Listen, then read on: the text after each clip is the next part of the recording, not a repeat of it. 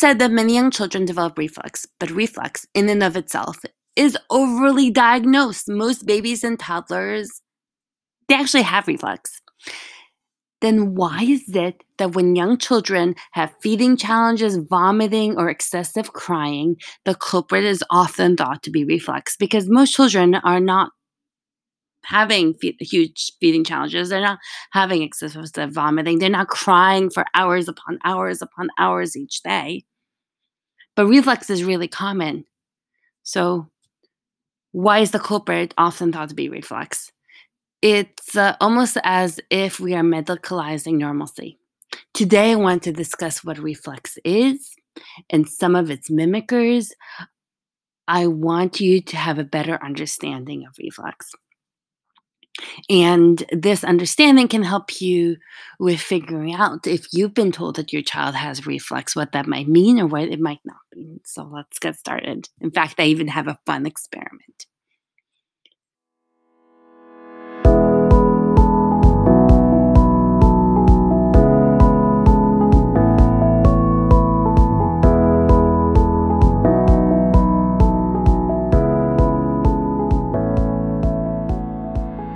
I'm Dr. Evka, the mom at the playgroup who's in charge of the food and the lecture series, empowering other mothers when something seems off with their children, sharing mindset work when it comes to motherhood, medicine made understandable, and mastery of your child and who that child is when they have food intolerances, feeding challenges, or other of your concerns. You've heard that I'm a family doctor, a feeding physician, a life coach, a nutritionist, and a best-selling author. But if you ask me, I will tell you, I'm another mom just like you, and I'm your friend. Just remember that this information is being shared for educational purposes only, and some of it's opinion based. If you have a specific medical concerns, please see your regular doctor. That's not me if you look up reflux in a dictionary, so if you go into the section of your dictionary that starts with the letter R and then look up reflux, you might come across the following definition. Reflux is the flow of fluid through a tube in the opposite direction of how it is meant to go, right? So reflux is flow, it's flow of fluid, and it's going backwards.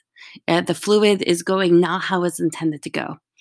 There's a physical reason why backwards flow can happen in babies. Let's discuss like this whole digestive process. Let's talk about the stomach. Let's talk about this backward flow through it. You can think of the digestive tract as a one hollow tube filled with muscles and stomach contents and digestive tract contents and food, but the one hollow tube has lots of muscles. The stomach is in a large portion of that hollow tube, and the stomach has a ton of muscles, right? Muscles.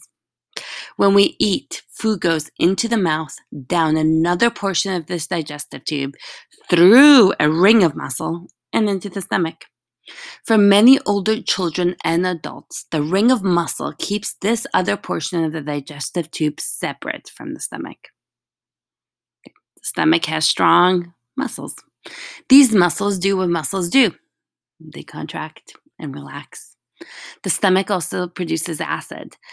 Thanks to the action of this ring of muscle, this acid does not often wind up in the tube connecting the mouth to the stomach. If the ring of muscle cannot quite do its job, however, then the stomach muscles contract and relax, acidic stomach juice may get into this tube think of it kind of like a stomp rocket. I recently made a stomp rocket with my child, and um, it was so much fun. I actually have not a prior episode about it, but think of the stomach like um, stomp rocket. I'm going to show you how to make it one quickly, and then I'm going to discuss how the stomach's kind of like a stomp rocket and what this has to do with reflux. So, this is the Dr. Evka version of a stomp rocket. And I recommend when you're doing this that you do it somewhere where there isn't a lot of like fragile stuff around where you'll mind if things get a little bit messy. So I want you to take an aluminum juice pouch. You can probably get one at most stores. It's that juice pouch that's kind of made of aluminum, isn't the box, it's made of aluminum as a pouch. And part of the packaging in the, of this aluminum pouch includes a straw, and the straw is surrounded by a plastic wrapper. So you want to take the uh, straw out of the plastic wrapper. The plastic wrapper gets curled up into a little small ball, and you attach the straw to the juice pouch. There's usually on a juice pouch, there's a little circular area that says straw goes here or something of that sort. So just attach the straw there. Okay, tape it in place if you want to. You want to make sure there's a strong connection or really stick the straw in there. Now attach the other end of the juice pouch to the small ball. Okay.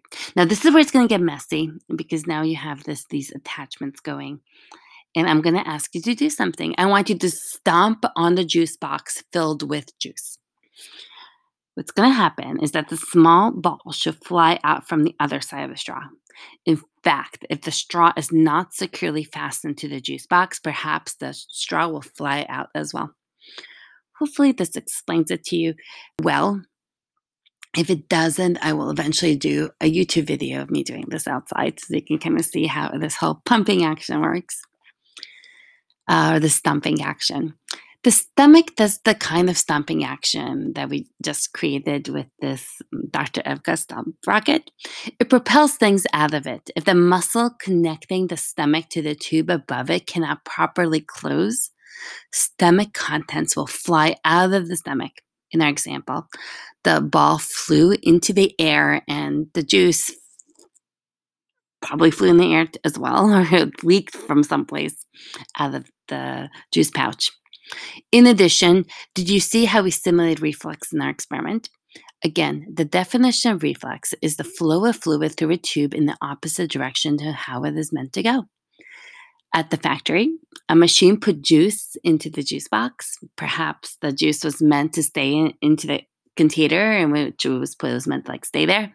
And then we the straw onto the juice box and we squeezed on the juice box. And the juice came back into the environment, the environment which it had originally been part of before it was all trapped within the juice box reflux, stomach contents flows back up the tube from which it previously came. This reverse flow is known as reflux. It is common in very young children because the muscle in between this tube and the stomach, well, it's not perfect. It takes time for it to do a better job of keeping stomach contents from re entering the part of the digestive tube closer to the mouth. So, symptoms of reflux in babies include wet burps or hiccups, as well as spit up uh, fluid winds up oozing out of the mouth. This is a normal process. It's kind of like in our experiment, juice oozing out of the juice pouch. What I find interesting is that young children's symptoms, such as vomiting, failure to grow, and excess crying, are often attributed to reflux even the reflux is like a normal quotation marks process. If babies have reflux, then why don't most babies also have vomiting, failure to grow, and excessive crying? Perhaps there's something else going on, and I want to discuss that with you.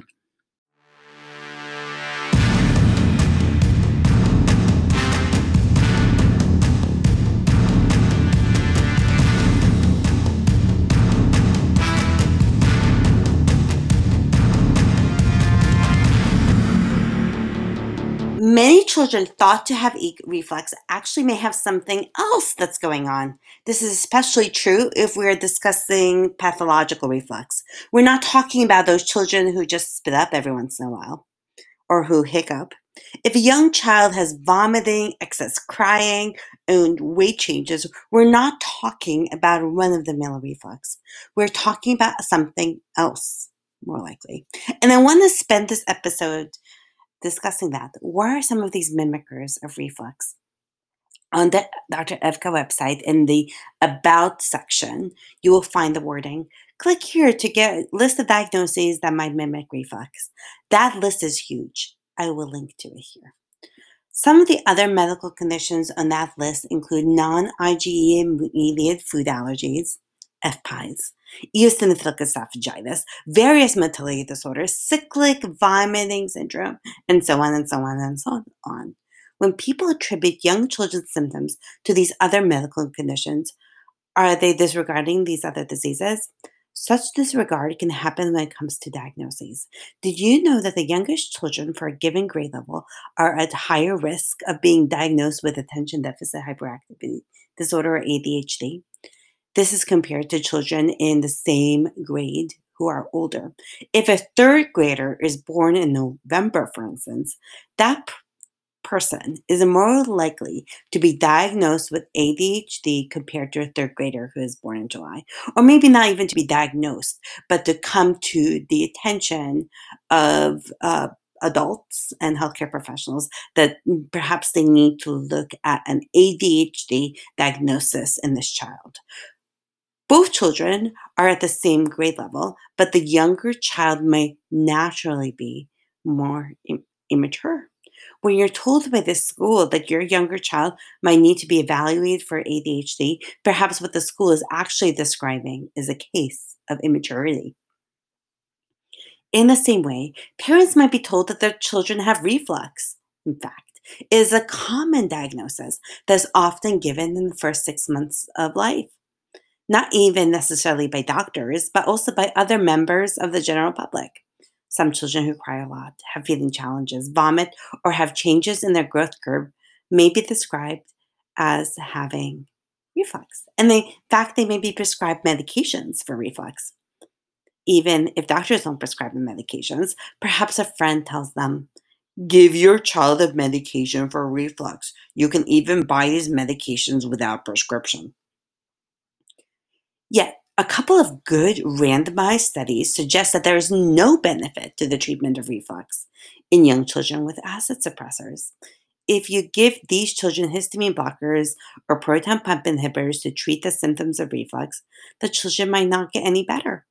There's a free course about one of the treatments of reflux with some of these acid suppressors on my website, Dr. Evka, E-V-K-A dot com. I'll link to it here. Um, again, it's a free course, and in my opinion, the free course is worth taking. Why then is it that some caregivers swear by acid suppressors? Why do they say that they gave their children acid suppressors and their symptoms seem to get much better? Were they lying? I don't think so. I believe them. Part of the reason why some children improve with acid suppressors is not because these children have reflux. It could be because these acid suppressors treat other medical conditions, not just reflux. In some cases, they're actually of benefit. Again, I discussed this in my free training, the free course. There's a link to it here. In the interim, in the show notes, just look for it. In the interim, I want you to understand that acid suppressors do not treat run of the mill reflux as defined. In fact, there are risks to acid suppressors. For instance, some acid suppressors, like proton pump inhibitors, actually carry a significant risk to them. Children whose stomach acid is lowered by these acid suppressors may be at increased risk of developing lower respiratory tract infections like pneumonia. Stomach acid works as a line of defense against infections. When the stomach's contents becomes less acidic, a child may be more vulnerable to infections. One of my goals on the Dr. Evka platform is to give you a better sense of what exactly your child has. Is it just run of the mill reflux? Is it something else? To learn more about how you can try figure this out, I can link you to the Work With Me section of the Dr. Evka website. And I hope to be working with you. Currently, I'm accepting clients for one on one work and uh, eventually going to have a course out there. So I hope to talk to you soon and to meet up with you again on my website. In the meantime, you might have noticed that my website looks rebranded because previously I was talking about children with food allergies, children with feeding and challenges, children with colic. And these different entities could all seem separate. Like, why don't you talk about them in one website? Uh, like the uh, colic could have its own website, for instance. But all of these conditions are also related. And what's what is the relationship? The relationship is that many of these medical conditions are mistaken for reflux. So let's start with the reflux. Let's start with defining what reflux is and then move on to talking about all of this minutia. All right. Hopefully, you found this uh, episode to be helpful. If you want other people to listen to this episode or episodes like it, please go on your favorite podcast channel and subscribe to the podcast. Also, rate it. So, write a review and rate it. You can do this. Um, five stars for good measure. Please. I look forward to talking to you soon. I'll be starting to do shout outs to people who actually review my, my website uh, and review my podcast. So thank you and hope to talk to you soon. Bye bye. Other on